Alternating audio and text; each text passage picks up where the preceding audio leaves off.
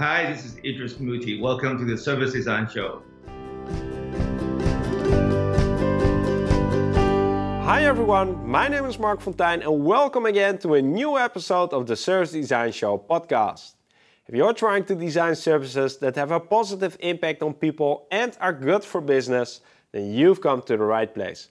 Because here on this show, you get the chance to learn the real reasons why some services fail and others succeed. For that, we go beyond the usual tools and methods and deep dive into topics like design thinking, customer experience, organizational change, and creative leadership. If these are the topics you're interested in, be also sure to check out our YouTube channel and Facebook page where you'll find more content that's not included in this podcast. So head over to servicedesignshow.com slash YouTube and servicedesignshow.com slash Facebook. If you're enjoying the show and are listening on iTunes, I'd really appreciate it if you could leave an honest review and star rating. I'm eager to learn what you think about what we do here, and by leaving a review, you will also help others to decide if this podcast is something they might enjoy. My guest in this episode is Idris Mootee. Idris is the CEO of Idea Couture and he's a writer of several books on design, including Design Thinking for Strategic Innovation, of which we'll be giving away a signed copy during this episode. So make sure you stick around to the very end. In the next 30 minutes, Idris and I will be talking about why we shouldn't design for an ideal end state. We'll be talking about the economics of service design and finally, how companies can use services as their ultimate differentiator. So that was it for the introduction, and now let's jump straight into the interview with Idris. Welcome to the show, Idris. Hi. So, uh, first of all, the thing people will notice is the paintings behind you. What are those? Those are my paintings, my um, you know, post-impressionist and some of the surrealistic painting that I have. And you, and you said something really nice uh, before we started the show, and it's they help you to keep the noise out, right? Yeah, it's a it's sort of part of my um, uh, part of my multitasking. Sometimes when I'm on a conference call with 50 people talking, and I can just sort of doing that with my right hand and PowerPoint with my left hand. Mm, that's that's a quite an interesting skill. Idris, I'm going to ask you the question that I ask everyone uh, who gets on the show, and that is Do you remember the very first time you got in touch with service design? Do you recall that moment? I think so. I think probably about 20 something years back when, um, when we were working with a client on, on a UX um, strategy for a completely new business. And, and they realized that there was so much um, considerations need to be part of that, and they decided to call it sort of the team decided to call it sort of service design. Uh, but then, but then we are the people that involved were either traditional business analysts and uh, UX folks. So most people don't have an idea what it means. They know there's a gap, that something needs to be done, but there's no formal methodology or approach or process to do it. And people just try to figure out, okay, so the implication is what's going to happen. There's a gap here. So the best you can do is create a gap analysis, but there's no dedicated team yeah. Or service design and can actually look at this and handle this problem. Mm, before we dive into that, so it was 20 years ago, uh, around the, the dot com boom, that you, you got into service design, right? That the term started to something around around the time. Mm, mm. Yeah, and, and, and I think still a lot of people up till today uh, enter the field like it's something completely new, but it has been around for quite some time, right? And it, it dates back to even prior to that. So it's it's new, but then again, it depends on on your background, I guess. Right. I guess I guess it's been around, but I don't think it's. I think even up to today, even though there are service designer, there are service design firms, but I don't think it's a formal discipline that mm. actually um, people recognize much as you're a, you know, you're architect, you're a UX designer, you're exactly. a, yeah. So it's still a very kind of a self-organized discipline yeah. that responded to market needs rather than top-down. Like this is a profession and uh, people are still debating is it a field, is it a profession, is it a methodology, what is it? Anyway, we're not going to go into that because we can fill three hours with that topic. We have much Yeah. more interesting topics to talk about because you gave me three. I gave you some question starters, and we're going to co-create the questions and the topics we'll be talking about. Are you ready? Yeah. Okay. All right, let's let's do this. First topic uh, is called designers thinking in an ideal state. Do you have a question starter? And you have one paper, right? Okay. So, so how far? How far? So, yes. Um, What's the question?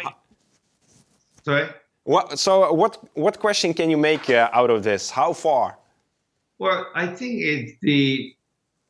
Can you put it up again? I forgot. Oh your no, it's it's designers thinking in an ideal state. That's yes, the- I think most people look at this as um, this is where we are today. This is the ideal state where we ha- we identify customer needs, and um, so we want to close the gap. There are ten things, Yeah. fifty things we want to do better yeah. um, that currently causing pain or inconvenience for customers. So that's kind of like the approach. But I don't think that's right. I don't think it should be there's an ideal state. There may be some interim milestones because customer service, service design, customer experience is constantly evolving. People are changing because of maturity of certain products, market shifting, um, technology is moving, and there's more getting in the ecosystems and holds a lot of reasons. And so, so when people look at service design, they should also look at it as a kind of simple future state and the current state. Like the before and after situation. That's not. It, No, exactly. It, it Yeah. doesn't reflect reality. No, it doesn't. It doesn't. It should be a continuous state of um, improving the experience and understanding which are the because some require longer term fixing, some can be pretty simple, quick fix, and some require some radical change. And any radical change requires a lot of executional um, consideration.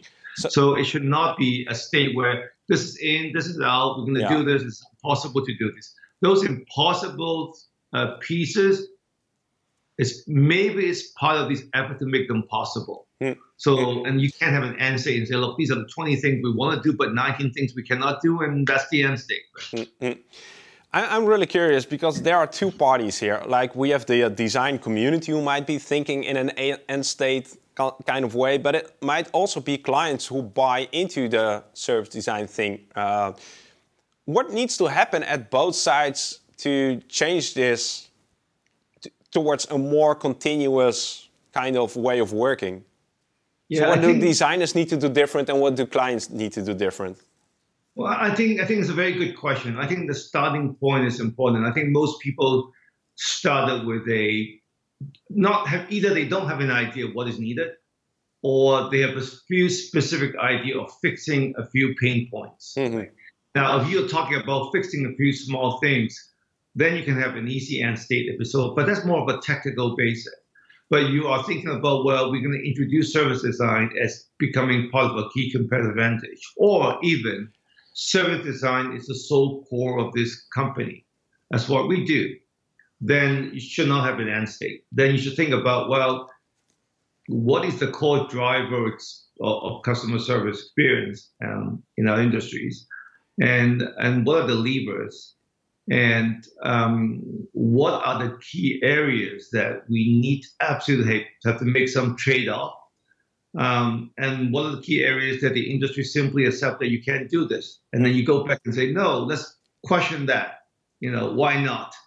Um, and if we do that how would that change our experience design or service design? I think these are the questions there are some strategic discovery needs to happen rather than like these are the um, you know five ten pain points and these are the five ten solutions So that's that's the the call towards the design community that we should be challenging our clients to have more of these kind of strategic uh, discussions, right?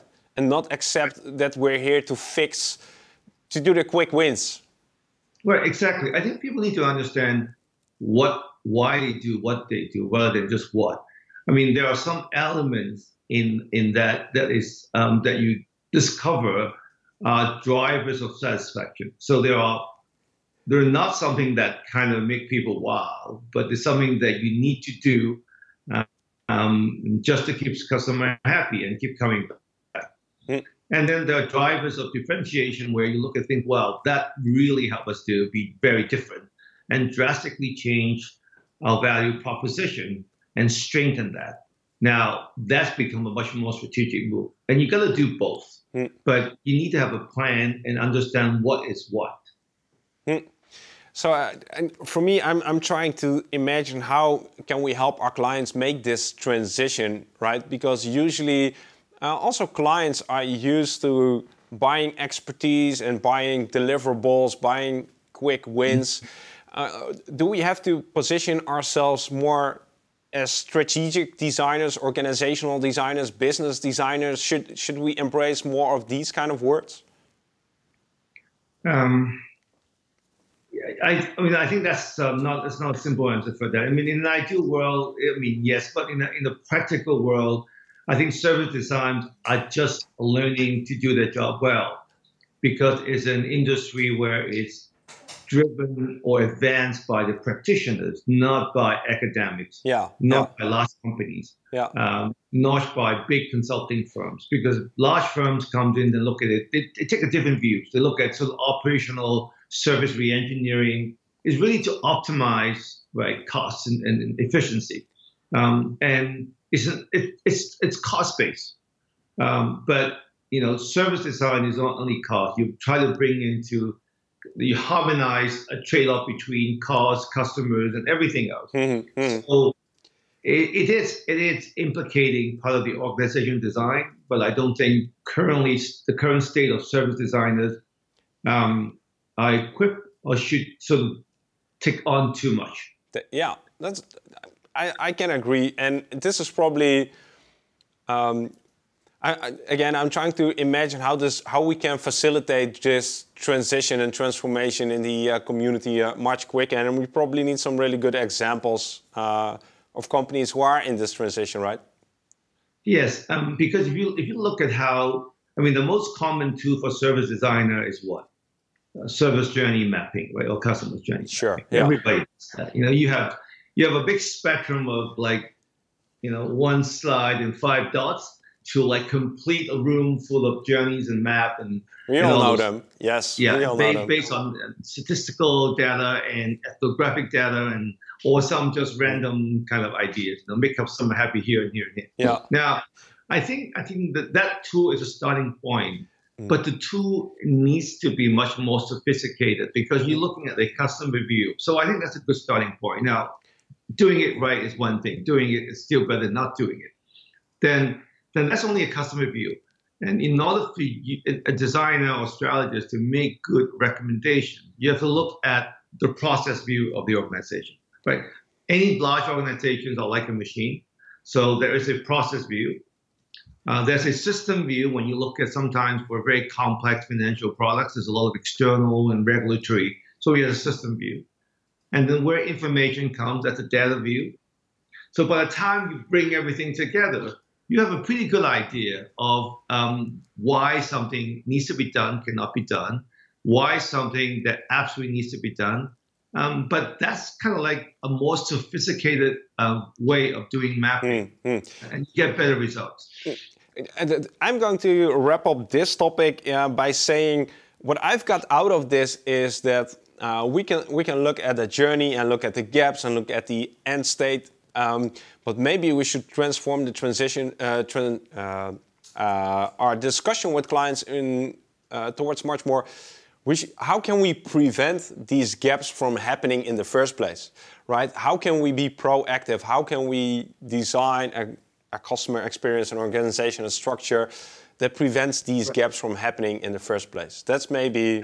Absolutely. I think the practical view is that by doing that, we're closing some gaps. Hmm. By doing that, and um, with some unintended consequences, we're opening new gaps because we identified, okay, these are the good stuff. And by the time the operation folks take over and say, look, we're going to happen.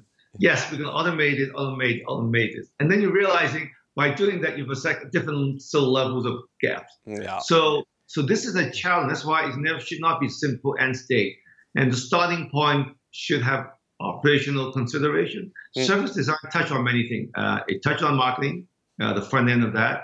It touches on um, operations, logistics. It touches on customer service because usually customer service are entirely separate department, handle customer complaint and service call.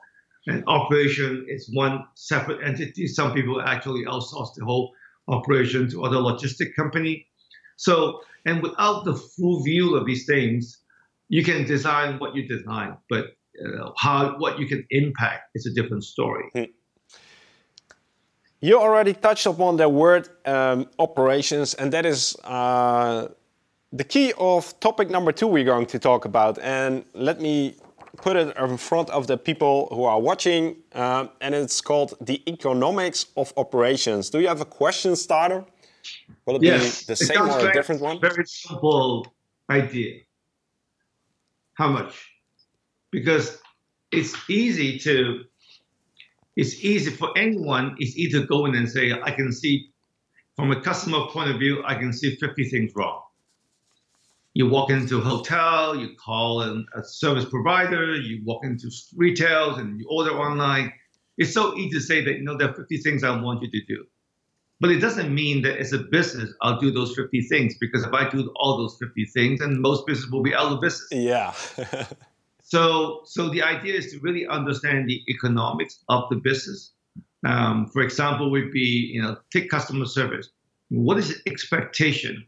It's easy to say that okay, we want every customer to be happy, but let's be realistic. Not all companies can afford that, and they should.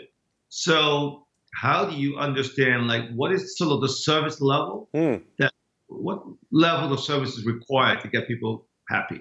Um, and then you look at the variance of service failure that sometimes you know things mishap will happen um, what's acceptable? So there's some operational statistic to look at to identify the problem right? Um, do you need 99% uptime or you need 80% uptime is fine. Um, and then you look at the um, interaction between human uh, machines and human. Um, you obviously want to automate as much as possible from an operational perspective. Um, you know, whether it's a call center, with a chat box, all of those things. You want to automate everything. But on the other hand, you want to humanize everything. And how do conflicts come in between operational and service design?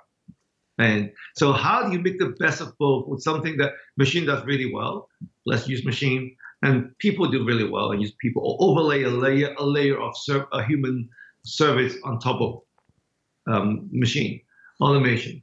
So these are the things that service designer needs to think about, which um, traditionally people only look at, okay, you click here, you click here, your apps here.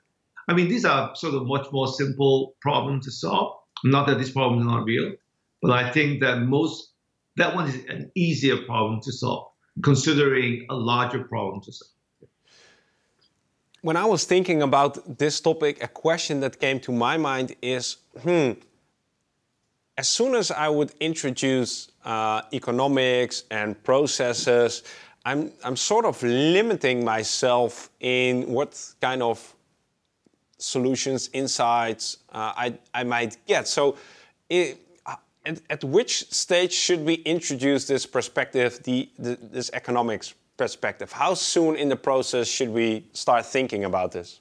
Well, I, I think you should start earlier. Now, I don't think they should sort of like, I think having an analyst working side by side with a service designer or team is a way better because you can save a lot of time coming up lots of ideas. And at the end of the day, they're just either simply you cannot execute it or B, it's not even worth doing it. There's no business case for yeah, it. Yeah. So having someone earlier to work on, but understanding the role is to not um, taking every constraint. I mean, still have to come in with a creative mind to say, like, why is that? Is that constraint real? Um, can we overcome that? And how much does it cost to overcome that? And the service design team would say, well, if we can overcome this, it will drastically, radically change our business model. Then the constraint is worth sort of like overcoming. But there are some constraints like, okay, you overcome this constraint, it's small little inconvenience and nobody cares. Um. So I think with the team together, understand the core drivers, the drivers uh, of either customer happiness that leads to loyalty or drivers of differentiation where it leads to innovation. And, and so understand that is a very important starting point. Yeah, we, what you're saying is we should have that uh, conversation as soon as possible. Correct. Yeah, I think that conversation should be part of the strategic discovery so that clients yeah. and yeah. everyone on the same page. Um, and, and these should be well documented as kind of like the project charter so mm. people understand the mission of that. Like if the mission is like, let's get get all the low hanging fruits and like make sure that we get out get out get rid of all the hiccups in, in, in, in the in the early sort of like in the service level. Let's do that. Or let's radically move certain systems over so that we have the ability to be more flexible to do a lot of things we always wanted to do because we did not have the right support back office system to do it. Now that's a different thing. So framing that in that way help to understand scope and help to understand, you know, how much mm, economic sort of implications that we are talking about. I think it's important to either to justify the business case and also any sort of um, the activities that require to uncover these things. Um, you again, you already touched upon something really important, and that is uh, differentiators, the e economic uh, uh, rationale behind services as differentiators, and that is the the title of topic number three. So let's just dive into that one. Um, here it is. I have it here in front of me. Service as a differentiator. Do you have a question okay. starter? Okay, so how can we do this? So how can we make services services as a differentiator? Yeah, I think most people not seeing that. Most people seeing that. Look, let's do what we do to be up to par with our competition. And let's do it what right so that make it so easy to use um, and we benchmark our competition. And those are all good.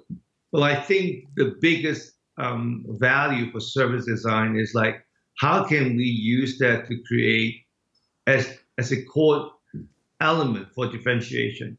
Because if you look at most business today, you most people outsource their technology, their operations, uh, logistic, um, manufacturing, yeah, yeah, even. Yeah.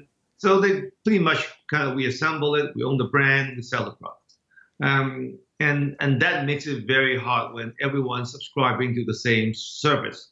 You, know, you buy from the same manufacturers and use the same ERP systems and all of those things. So at the end of the day, every company wants to get out of the um, get out of the competitive kind of spectrum to become yeah. different you have to do it very differently. So it comes from the human elements and emotive elements of designing. And service is a very powerful tool to create that connection.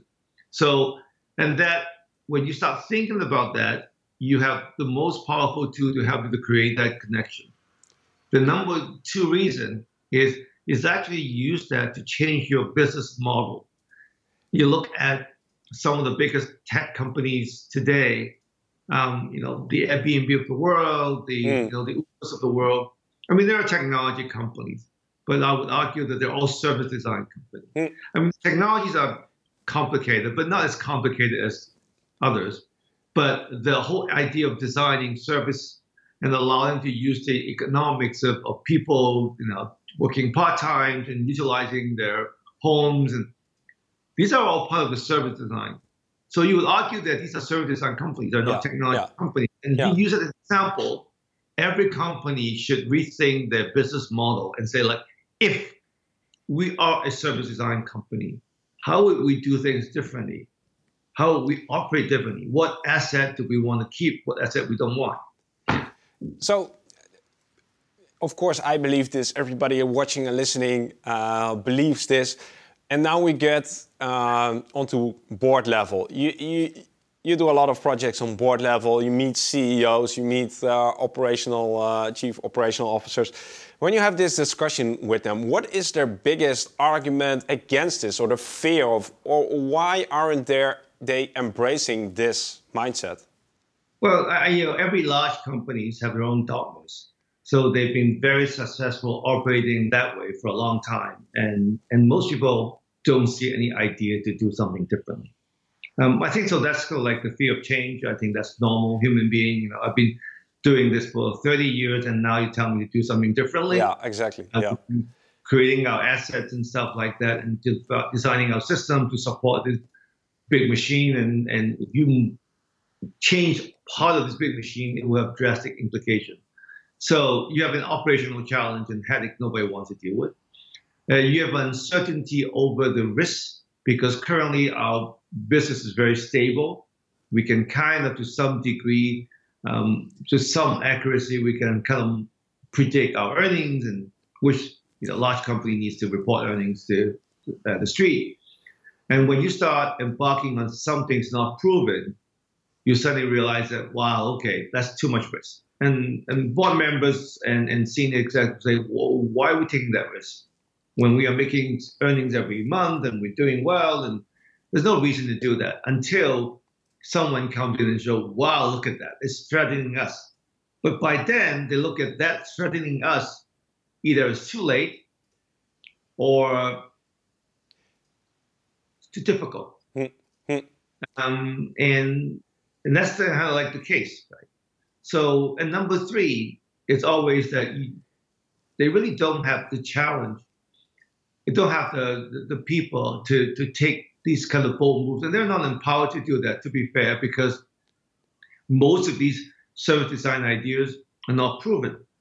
And large companies operate on, you know, show me the data, show me the evidence. So if imagine if you uh, proposing to the board to start a new business where I propose um, that every young woman should jump into a stranger's car and ride home. Nobody want to do that. It's too dangerous. I believe that we should travel around the world and stay in some stranger's home. Mm. Basically, you can do research. But they'll tell you no, nobody buys it. Mm. And what happened? Every millennial love these products and, and because they think this is the best things ever. So how would a company make decisions when every data point telling you no, no, and no? Yeah, it can't be done until it's proven that it's done, right? That's uh, so. But this makes me kind of somber and pessimistic that uh, you know all the big companies who are out there. Can we help them, or should we, you know, are, are they lost? How do we move forward with them? We, we can't only be working for the Airbnbs and the Ubers of this world, right? We have we have no. the, the giant factories. The yeah, yeah, yeah. I, I think that they, they come to a point in time that they will respond, and they have to respond. I think the way they respond will be a bit different. I think they will come up with their own smart companies will come up. They won't. I don't think they should do the same. I think they should think about, well, if that model is being approved and people don't mind doing all these things, that's kind of new behavioral shift out there. And they say, well, how do we benefit from that with our scale, with our assets, with our people? So you can attack the problem very differently. Hmm. You should let those people do the new things. And when they're successful, I have two options. Either I write a check to buy them, or I'm going to respond to them by designing our own version, which have the power of support from our assets, or you know, as a large company. Um, I think they do stand a chance if they can move fast enough and get into the pace of that, because um, the market is constantly shifting. Um, the, the, the the Ubers of the world will have their own problems at yeah, some point. Yeah, of course. Yeah. And so large companies will come in and say, look, these are their pain points. So I'm going to out uh, game, I'm going to out strategy them to think about what are the things that actually can beat them. So you're constantly fighting. I think I think large companies should utilize service design more um, as a response um, weapon to the threat of many um, startups. What have you found um, to be the most successful approach when talking to board level members? and trying to get them to embrace this new mindset. What, what works? Is it, is it is it indoctrinating yeah. fear with them? well, it's always the same formula, right? And fear drive things happen because everybody feel like they're not reacting to it. Somehow they're responsible. Fear. So you orchestrate that fear. you you can amplify that fear. And the second one to show them uh, the economics of that. That always that you know how does it implicate earnings? And the third one to show them a roadmap from here to there. Right. Because right. I think that if you show people, look, that's the future, but the future has nothing to do with us, then you're not saying anything because you're saying, okay, well, this is us today, and that's the future, and you're saying that we become so irrelevant. Hmm. So you need to connect the future to the present. Hmm. What you're doing today, one of the few important decisions that you make today, will actually help you to be part of that future. Hmm. So those three things, and people will listen. And, and that last thing is a, is a really a golden tip because that builds confidence that they can actually do this, right?